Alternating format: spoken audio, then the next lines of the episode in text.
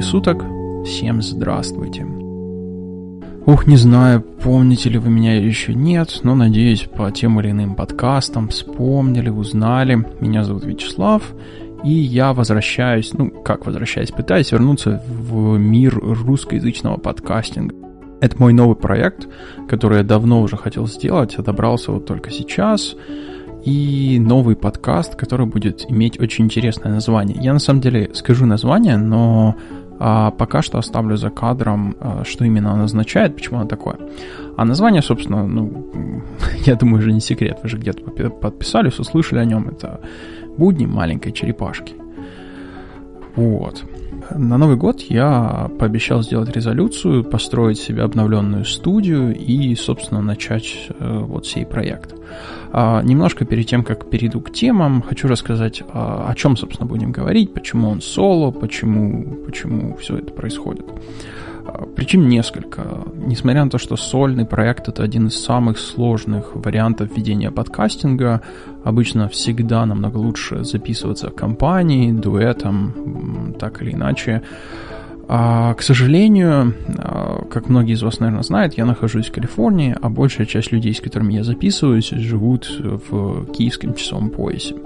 Поэтому я, скорее всего, начну записывать постоянные выпуски и буду звать всех-всех в гости, включая слушателей, кто захочет, вот кто в это время сможет прийти, с тем я и буду записываться. В данный момент, собственно, а, первый выпуск будет пробным, пилотным. Хочу послушать ваш, ваш отзыв. Понравилось, не понравилось, что именно понравилось.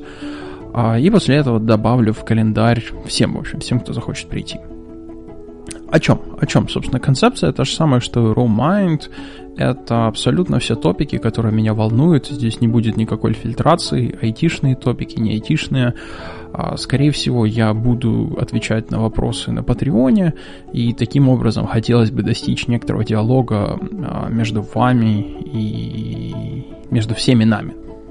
Подписаться на подкаст э, вы сможете во всех популярных источниках. Я тут недавно нашел такой сайт а, как же он называется, Баз, Баз, Баз, Баз, вот сейчас судорожно пытаюсь, Баз Спраут. Баз Спраут, он за небольшую какую-то денежку позволяет вам распространить подкаст практически везде, везде, где только, где только можно, и э, посмотреть разную-разную статистику. Мне, в общем, он нравится, он прям довольно-таки неплохо работает, и я, пожалуй, собственно, им воспользуюсь для, для хостинга этого подкаста. Не знаю, может, как-нибудь куда-нибудь перееду, но на самом деле этих денежек, с которых уже приходит Патреона, хватает. Хватает, чтобы к минимуму обеспечить это. Ну а теперь сегодняшним темам.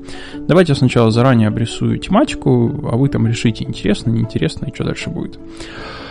А, так, ну, несколько вещей.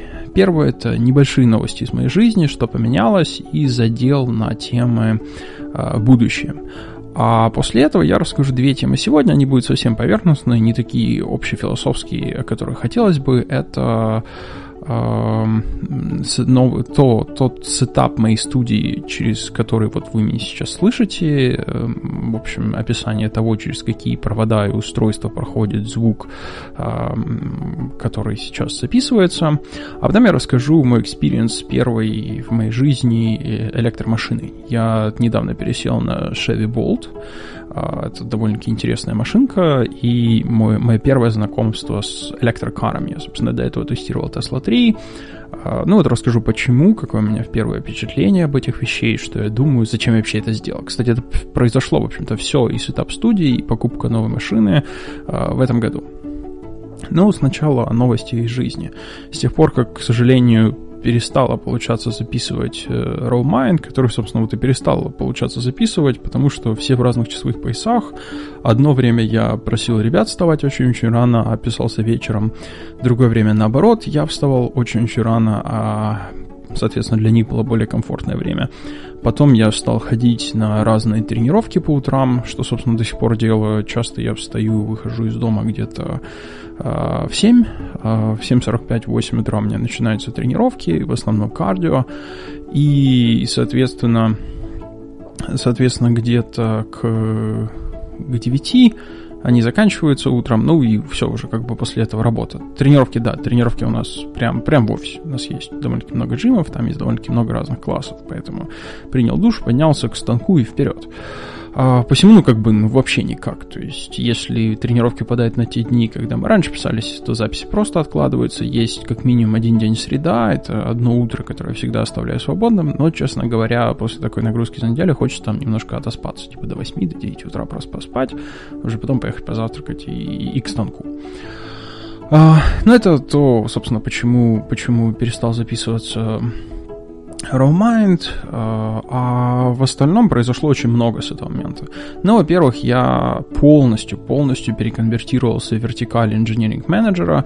Я до этого переходил, но переход был разный. В Гугле есть такое понятие, как Technical Lead Manager. Это человек, который занимается и менеджментом, и курированием технической работы. Это, в принципе, такая позиция, которую я практически нигде не видел за пределами Гугла. Она очень интересная и э, в некотором плане сумасшедшая для того, чтобы подниматься дальше по карьерной лесенке или увеличивать свое влияние в компании. И причина проста. Находясь на позиции Technical Lead Manager, э, вас э, оценивают и как критерии технического вклада, соответственно, сложности, подобные вопросы, и при этом менеджмента. В результате это, это приводит к довольно-таки чудовищным трудностям. А, если вы не хотите просто вот забить на одну составляющую и делать работу, а еще хотите, чтобы вы как-то продвигались, а, то приходится проявлять себя одновременно и там, и сям. И это на самом деле очень трудно, какую-то часть э, полугода а ревью, э, пересмотр вашего производительности у нас происходит каждые полгода. Соответственно, какую-то часть приходится делать, заниматься одним, какой-то другим. Можно, конечно, забить и делать одно дело, но есть интересный нюанс. А, в Гугле, в принципе, одна из самых объективных систем оценки производительности. Я прям в принципе не видел нигде подобной хорошо отлаженной системы, и об этом стоит целый выпуск, наверное, будет сделать как-нибудь в будущем, если вам понравится тема интересует. Кстати, вот на Патреоне там скажите, постучите, да, нет, не знаю. И, соответственно, это приводит к двум последствиям. Ну, первое, это она действительно объективна. Если вы хорошо работаете, то у вас идет все вверх. Заработок, э, промоушен и так далее, повышение, да. А, но проблема же здесь в том, что вам все-таки нужно обращать внимание, по каким критериям вас будет оценивать. Очень-очень сложно идти вверх, если ваша позиция формальная, на которой вы находитесь, не соответствует тому вкладу, который вы делаете, даже если этот вклад довольно-таки большой. Само собой, существует исключение, к слову сказать, я всегда был одним из этих исключений, но на каком-то, на каком-то уровне все равно сталкиваешься с тем, что есть некоторые, некоторая бюрократическая проблема, а, ну, типа, уходит вице- вице-президент, который с вами работал, директорат меняется, еще что-нибудь, и приходят новые люди, которые вас не знали, и, ну, они не готовы этот новые люди могут быть просто не готовы вам поддерживать, потому что они еще вас совсем не знают и только видят, что вот вы, вы выбиваетесь из общей системы. А, ну и, соответственно, поэтому нужно всегда четко понимать, на какой вертикали вы находитесь, на какой позиции и что конкретно от вас будет требоваться. Это послужило толчком тем, чтобы выполнить сначала переход Tech Lead Management, а теперь закончить, собственно, вертикали полностью Engineering Management. Это полностью менеджментская вертикаль, которая без какой-либо individual contribution, без какой-либо задачи э, напрямую вносить вклад в технический аспект. И это, собственно, то, чего, чего хотелось, я расскажу немножко позже. Дело в том, что у меня, наверное, один из самых, самых э, моих а, временем опробированных навыков это создавать успешные продукты. Я беру команду, беру продукт в той сфере, где совершенно не очевидно, что нужно делать, как должен выглядеть продукт, где хотя бы известно от проблемы, и делаю его, его успешным. Соответственно, э, если понятно, что делать, если ты приходишь, и вот нужно, нужно, например, сложная вот задача, предположим, вы делаете менедж базу данных, да, задача очень сложная, но а, очень часто, когда вы на, начинаете делать базу данных, есть определенная спецификация или требования, под которую вы делаете это решение. Несмотря на то, что сделать трудный проект как база данных, а, это а, титанический труд, требующий огромных-огромных технических знаний, но тем не менее он очень хорошо, как правило, формализирован в начале. Мне интересны те задачи, где я знаю проблему, но совершенно неизвестно, какое решение стоит применять, потому что нет хороших решений. Это, кстати, одна из причин, почему я перешел в Deep Learning. Там сейчас таких вещей очень-очень много, и об этом тоже можно будет поговорить. А, ну вот, соответственно, для того, чтобы в таком, для того, чтобы именно этот навык э, я мог дальше развивать, само собой логичным было перейти в управленческую вертикаль, где я могу развивать процессы, влиять на непосредственно процессы во всей компании, соответственно, в одно, соответственно сначала в одной команде, потом в департаменте, потом в группе департаментов, ну и потом в размаках, э, а, например, всего, всего клауда, потом всего всей компании. Я медленно к этой цели продвигаюсь, и это, в общем, вот общая мотивация. И одна из самых больших новостей. А, я не знаю, может, по мере того, как я буду записывать подкасты, я вспомню еще чего-нибудь, что я вам не порассказывал, что осталось за кадром, что-нибудь, чем хотелось бы поделиться, но пока вот начну с этого. Окей, ну вот основную новость рассказал, а задел на будущие записи тоже, в общем-то, остались, э, и, и вот что-то конкретное, если вас интересует из этого, пойдите на Patreon, напишите, э, что вам хотелось услышать из всего этого следующей записи. Я обещаю, буду заходите, заходите слушать. Единственное, что первые пару записей я наверняка сделаю, сведу, а выйдут они, ну прям, ну прям не скоро, поэтому это не будет совсем онлайн общение, но я понемножку наверстаю, честное слово. Я даже обещаю, что, наверное, для слушателей сделаю одну, один какой-нибудь чат где-нибудь, где мы сможем уютненько общаться. Ну, ладно, обещать не буду. На самом деле это просто идея, она вот сейчас родилась, но постараюсь, очень постараюсь, хотелось бы. А, хорошо. Давайте теперь, собственно, от таких э, более высокоуровневых вопросов. Мы их оставим на позже. Мне немножко надо по подумать о том, какие вопросы наиболее интересны, как их сформ сформулировать, как формализовать а, проблемы, которые будут интересны вам. А, есть несколько, которые вот могу хоть сейчас прям рассказать. Они четкие, понятные. А, первое это такой сетап. Вот, собственно, давайте начнем. Только я сейчас горло освежу виски. Честно говоря, за Новый год я, меня тут гостил мой один-один хороший друг еще со времен службы в академии. Очень-очень хороший товарищ. И мы, а, мы с ним за последний месяц а, приговорили одну бутылку Walker Blue Label и одну бутылку 25-летнего Dior's виски. Я вообще очень люблю виски, и это, конечно, самый а, концентрированный период моей жизни, насыщенный подобным хорошим, прекрасным виски.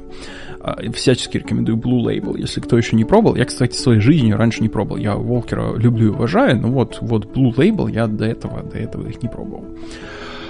А, окей, окей, темы. Студия. Студия, да, студия это прям крутецкая вещь. Я на самом деле закончил сетап студии, наверное, где-то час, ну ладно, часа два до, а, до вот этой записи. А, потом пошел, э, досмотрел фильм Shutter Island, старый-старый фильм. Если вы по каким-то причинам его не видели, то обязательно посмотрите, он просто шикарный. И вот решил с чистой головой и стаканчиком виски начать запись.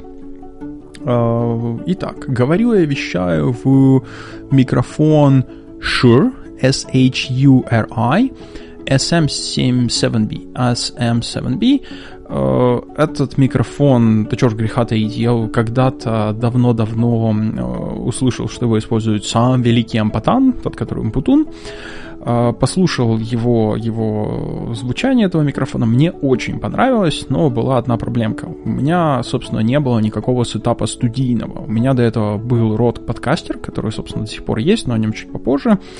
И род подкастер, если кто не знает, у него USB-порт. Соответственно, его можно втыкать прямо в компьютер. Он делает оцифровку непосредственно на, э, на стороне микрофона, и потом уже э, цифра это загоняет в компьютер. Соответственно, плюсы здесь в том, что а, ну, вам не надо никакого сетапа. У вас есть микрофон, вы его подключаете по USB и записываетесь. Качество звучания мне тоже на нем, на самом деле, очень-очень нравилось. А, да что, в прошедшем-то времени оно меня до сих пор есть, я расскажу, где его использую. Но проблема этого сетапа была в том, что ну, никакого другого студийного оборудования нет, и подключать любые другие микрофоны, которые подключаются по, если я правильно помню, какой же это порт XLR такой, XXLR, если я правильно помню, это такая приблуда, которая имеет тройной портик для подключения микрофонов. Я слабо разбираюсь. По-моему, называется XLR. Ну, вы там что, томатами меня не кидайтесь. Я очень-очень нов, новый в этом деле. Ну, короче говоря, начал я читать же, какой сетап мне для этого Shure, собственно, сделать. А, погуглил, э, понял несколько вещей. А, ну, во-первых, нужен какой-нибудь прибор, который, в который ты воткнешь этот микрофон, а он умеет его перегонять в цифру и, соответственно, подключается к компьютеру. Обычно такие вещи называются аудиоинтерфейс.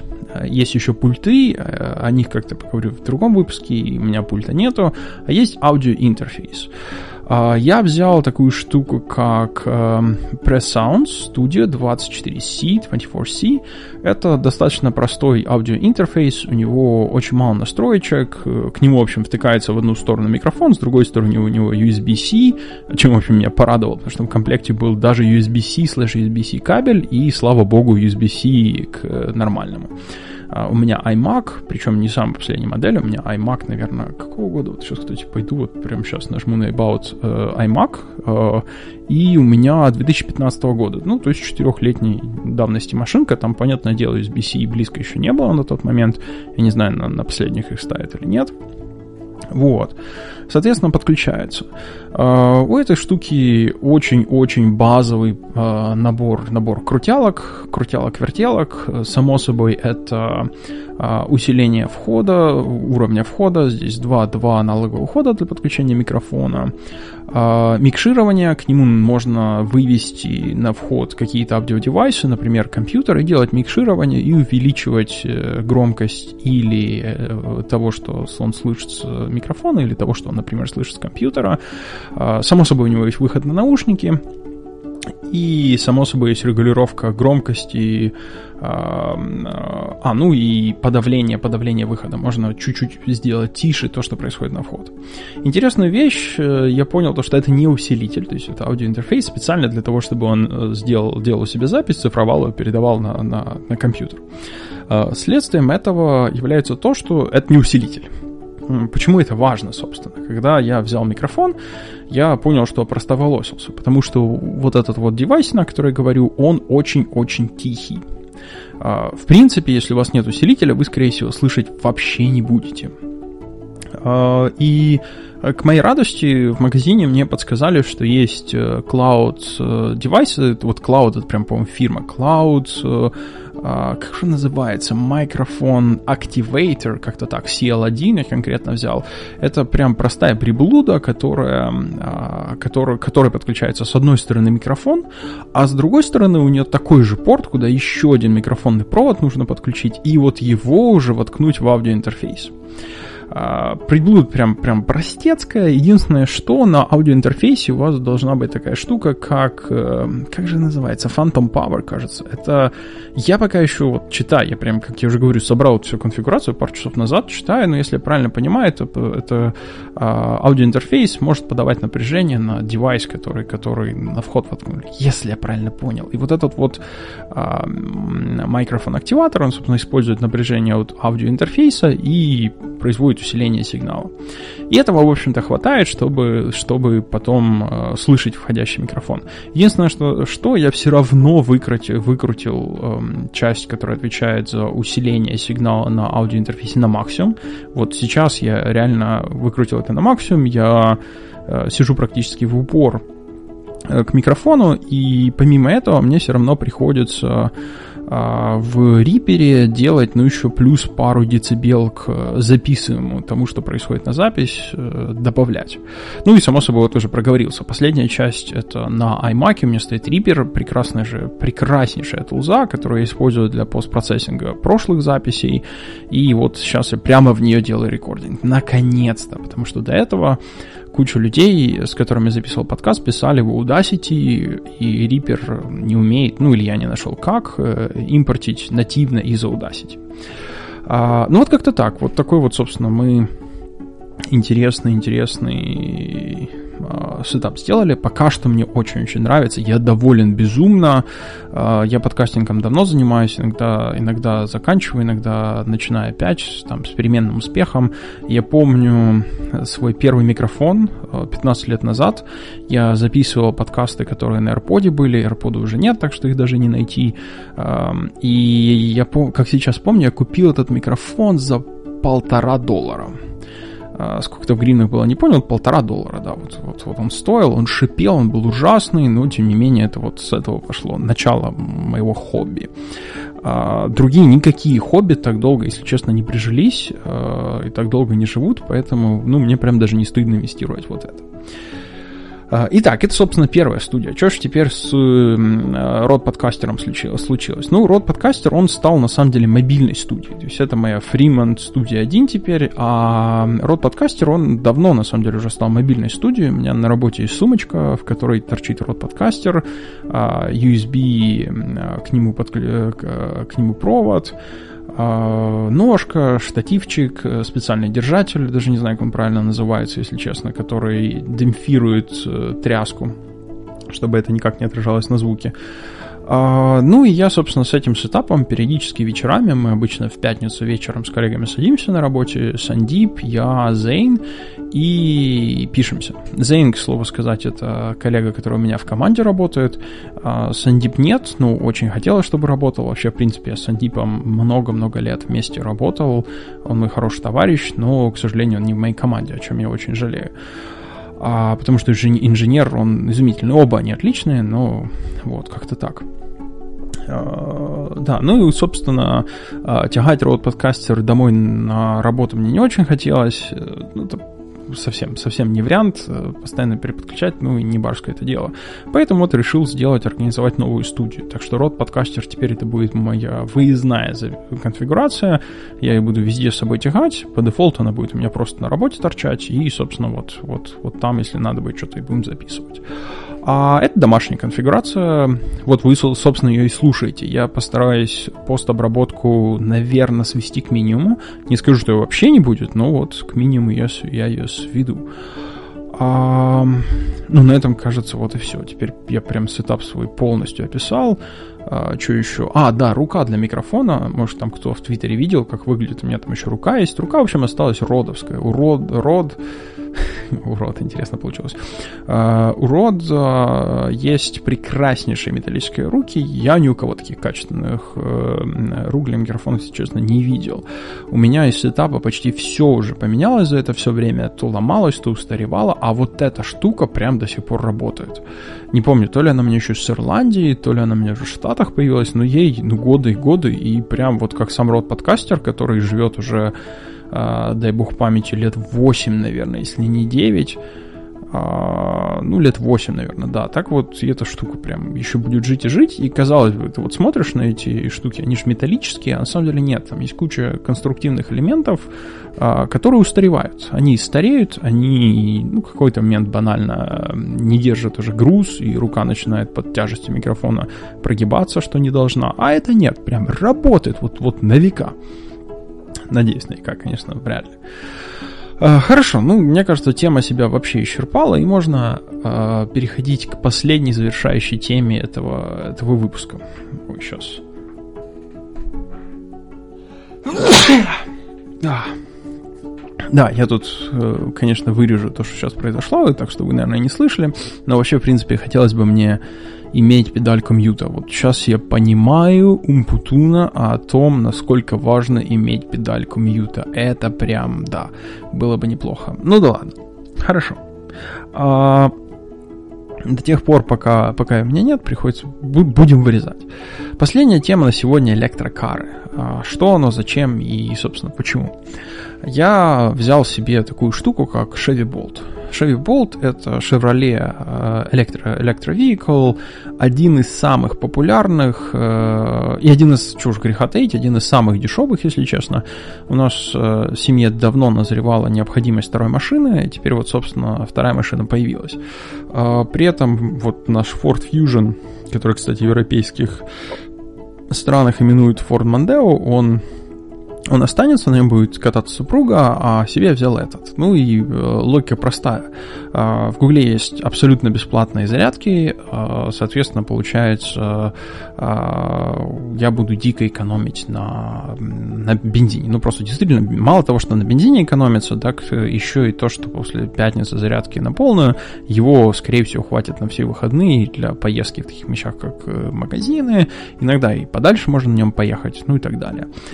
А, батарейка у машинки 60 с чем-то киловатт. То ли 60 ровно, то ли 63, что-то такое, типа 60 киловатт. И это, в общем-то, при попутном ветре позволяет ему проехать, ну, миль 200, то есть километров 300. А реальности, конечно, ну, вы проедете, наверное, ну, если включен кондиционер, э, и в зависимости от того, по какой дороге вы едете, ну, типа миль 180 я проезжаю. Пока что вот 180 где-то это близкое к правде число. Э, то есть это где-то 3 мили на киловатт, что да, очень-очень похоже на правду. Э, ну, опять же, не все так просто. Тут есть две, две, э, два подвоха. Они, в принципе, со всеми электрокарами. Первое. Вот дают вам электрокар, на нем есть 60 киловатт, 200 миль. Вы такие, отлично, 200 миль. Это ж вот можно далеко уже кататься, правильно? 200 миль это большой рейндж. Ну, не тут-то было. На самом деле, в отличие от обычной машины, вы не можете кататься до тех пор, пока вы почти на пустом баке. Здесь нужно очень неплохо следить за зарядом и прикидывать, а, где у вас тут рядом зарядка, потому что вы ну совсем не хотите оказаться в каких-то э, end of the world, да, вообще непонятно где в другой вселенной, на 3% э, заряда, и вокруг вас нету charger, потому что в таком случае вам прям часы придется стоять, заряжаться от э, том, что называется Type 2 зарядки, это обычная, обычная зарядка, которую, в общем-то, и дома, по-моему, можно установить, потому что, да, вам, вам займет часы. К слову сказать, время зарядки, э, чтобы мне зарядиться с 20% на 100%, нужно на обычной зарядке простоять, наверное, часов 8-10. Я прям даже не помню. Ну, наверное, часов, часов 10 таки, да. Ну, наверное, да. Прям, ну, в общем, медленно. Медленно и печально. А, это первое, то есть, соответственно, до минимума его не разряжать. Это означает, что уже, ну, давайте так, по чесноку, если процентов 20 этого рейнджа снимается, потому что если вы уже до 80% рейнджа проехали, то все, уже надо ехать на зарядку, уже нужно прикидывать куда. Ну окей, 80% от 200 миль вроде кажется тоже неплохо. Это если 200 а, миль, 10% 20, ну еще минус 40, 160 миль остается. Вроде бы неплохо. Другой подвох. А, машина, если вы хотите, чтобы аккумулятор работал, работал долго, ее не рекомендуется заряжать больше 80%. Более того, даже если вы решили заряжать больше 80%, последние 20% будут идти очень долго. Приезжаешь на суперчарджер, у тебя типа за 30 минут раз до 80% дошло, зарядка, а дальше она может идти, ну, еще минут 90 легко. То есть вот, вот после 80, а суперчарджеры, фаст-чарджеры, точнее, они, они денежек стоят. И об этом еще отдельно можно поговорить. У меня на работе нет фаст-чарджеров, у меня обычные, но ты как бы на работу приходишь, там проводишь 8-9, а то и больше часов, и прям с этим проблем нет. А в других местах, если хочется рядиться быстро, то как бы денежку за это плати. Ну и, соответственно, получается, что реально у тебя уже есть 80%, а теперь еще минус 20, и у тебя уже 60%. То есть вот 60% радиуса, если он там едет 200 миль, то вот 110 это реально тот радиус, который ты можешь проехать не задумываясь. То есть вот вообще просто сесть и покататься. После этого начинаются проблемы. То есть если у меня выходные, то я уже начинаю думать, ладно, бог с ним, возьмем бензиновую машину, поездим на фьюжене, а в понедельник мне до работы хватит и буду уже заряжаться. Но это мне нужно быть уверенным, что в понедельник именно на работу поеду, я там не буду делать большие крючки нигде, и на работе у меня будет целый день, я днем не буду вы, вы, вылазить никуда, и она дозаряжается. То в целом проблема есть, ну вот как вторая машина, это обалденная вещь. Вообще не плачу за бензин, а, о масле заботиться не надо, ну, разгонные характеристики у нее шикарные. Это если вы не ездили на электрокаре, я очень рекомендую. Это небо и земля. Насколько эта штука рвет и мечет какие-нибудь мустанги, которые я встречаю на дороге, если мне нужно разогнаться. Я, конечно, никогда не спидю, то есть я выхожу на позволенные 65 миль, допустим, здесь, но разгоняется он, конечно, намного быстрее практически любого muscle кара. Само собой, мускульные машины ее обгонят без проблем, но вот в разгоне это, это, это нечто. А, сразу отвечу на немой вопрос, почему не Тесла. А, подоздравил я третью Теслочку, ну прям, чё, чё ж греха таить, классно, прикольно, но денег стоит неимоверных, а я не очень понимаю за что. Uh, прям совсем не понимаю. Причем с Теслой это, это вообще круто. Тут же недавно Тесла упала в рейтинге, очень нехило машин. И, ну, прям очень-очень нехило. Мне понравилось, как это дело завтракаста обыграли в рейтинге качества они упали, куча недовольных людей, в рейтинге лояльности бренда остались, э, остались сверху. То есть вот, вот вообразите этот диалог, когда проводили этот рейтинг, он спрашивает, машина отстой? Ну, водитель, да, да, отстой, отстой, вообще ужас. А что, брать что будешь? Да, конечно, буду, буду. То есть вот это, это парадокс нашего времени, но тем не менее. И самое интересное, что я не очень уверен, за что, за что собственно, платить. Э, напомню, что у Теслы обычный, самый-самый, который короткого радиуса аккумулятор еще меньше 60 киловатт. Если я не ошибаюсь, вот, по-моему, средний рейндж как раз больше 60 киловатт, э, чуть-чуть. Соответственно, вот в Bolt'е стоит, э, стоит range, вот это mid-range Tesla. Ну, как-то так. То есть range ик оно дает такой же. Э, если посмотреть на цена-качество, Bolt самый обалденный. Ну, само собой, есть еще Nissan Leaf, но у Nissan Leaf есть другой прикол. Если вот взять самый дешевый Nissan Leaf, у него аккумулятор 40 э, киловатт. А 40 киловатт это на 30% меньше. И, честно говоря, вот range моего Bolt'а это вот как раз комфортный для меня range. Ну, вот сегодня я поехал на 30 миль в Сан-Франциско взять, докупить аппаратуру к своей студии. Ну, вот 30 миль туда. Не, какой 30? 45. То есть вот 90 миль. Да, 90 миль у меня как раз с пятницы еще заряжен. Он заряжен стоит с работы. Вот 90 миль спокойно мне хватило. Там еще в городе покататься в Сан-Франциско туда-сюда. И, ну и все доехал по факту за бесплатно э, и, и вернулся обратно. Вот на на Лифе, на том, который самый дешевый, так бы не получилось. Есть у них модели с 60-киловаттной батарейкой, но они стоят как болт. Ну, как бы вот. Э, то на то и приходится. Еще, конечно, очень приятно, что вот ты паркуешься на какую-нибудь стоянку, а там, как правило, бесплатный чарджер. Ну, ты за стоянку платишь, а чарджер входит. И как бы часть, часть стоянки, которую бы и так бы ты платил с бензиновой машиной, сразу же отбивается. Приоритетные места, есть еще там много чего. Вот это вот все, что, собственно, входит в комплект э, радостного владельца электровикл. Повторюсь, первую машину не, ну его в баню. Прям вот все эти ограничения, никуда ты далеко не поедешь. Я когда смотрю, там есть такая аппликуха, по которой ты можешь э, построить себе маршрут э, от текущего места в другое, она тебе проведет якобы через зарядки. И прямо у меня слезы на глаза наворачиваются, потому что ты смотришь, она тебе говорит, вот доедь туда, и к моменту приезда у тебя будет, ну, типа 10% заряда после 100. А, чтобы вы понимали, у него погрешность может быть плюс-минус 20%.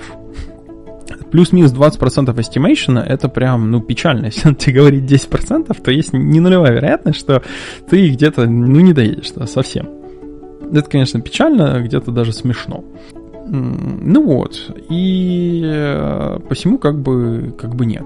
Еще Тесла, возвращаясь к теме, возвращаясь к теме, почему же не Тесла, да, у Тесла есть крутой автопилот, но на самом деле поездив, мне вот э, больше всего не хватает это так называемого адаптивного круиз-контроля. Мне даже не надо система изменения полос, прям вообще. А, и вот, вот эта штука помогает в дальних поездках, я ее очень активно юзаю, а прям все остальное нет. То есть даже в обычных машинах системы доруливания внутри полос, они у меня всегда выключены, они мне не надо. А на Тесле это еще как бы круче, но, честно говоря, вот основная штука, которая мне больше всего понравилась, к которой я очень привык, она есть и в других машинах. Поэтому, ну, пока я не сильно понимаю, за что мне переплачивать за Теслу. Напомню, что там же автопилот именно тот, который вот э, э, пока еще не умеет сам ездить. Вам все равно нужно смотреть внимательно за всем. Ну, и как бы напряжение он не снимает. Как-то так. Ну хорошо, я, по-моему, что-то еще об электрокаре хотел, хотел вам рассказать, что-то такое интересное, интересное, интересное, интересное. Может, расскажу об том, как здесь лизинг, как вообще существует система выплат из автомобилей, но такое в другой раз.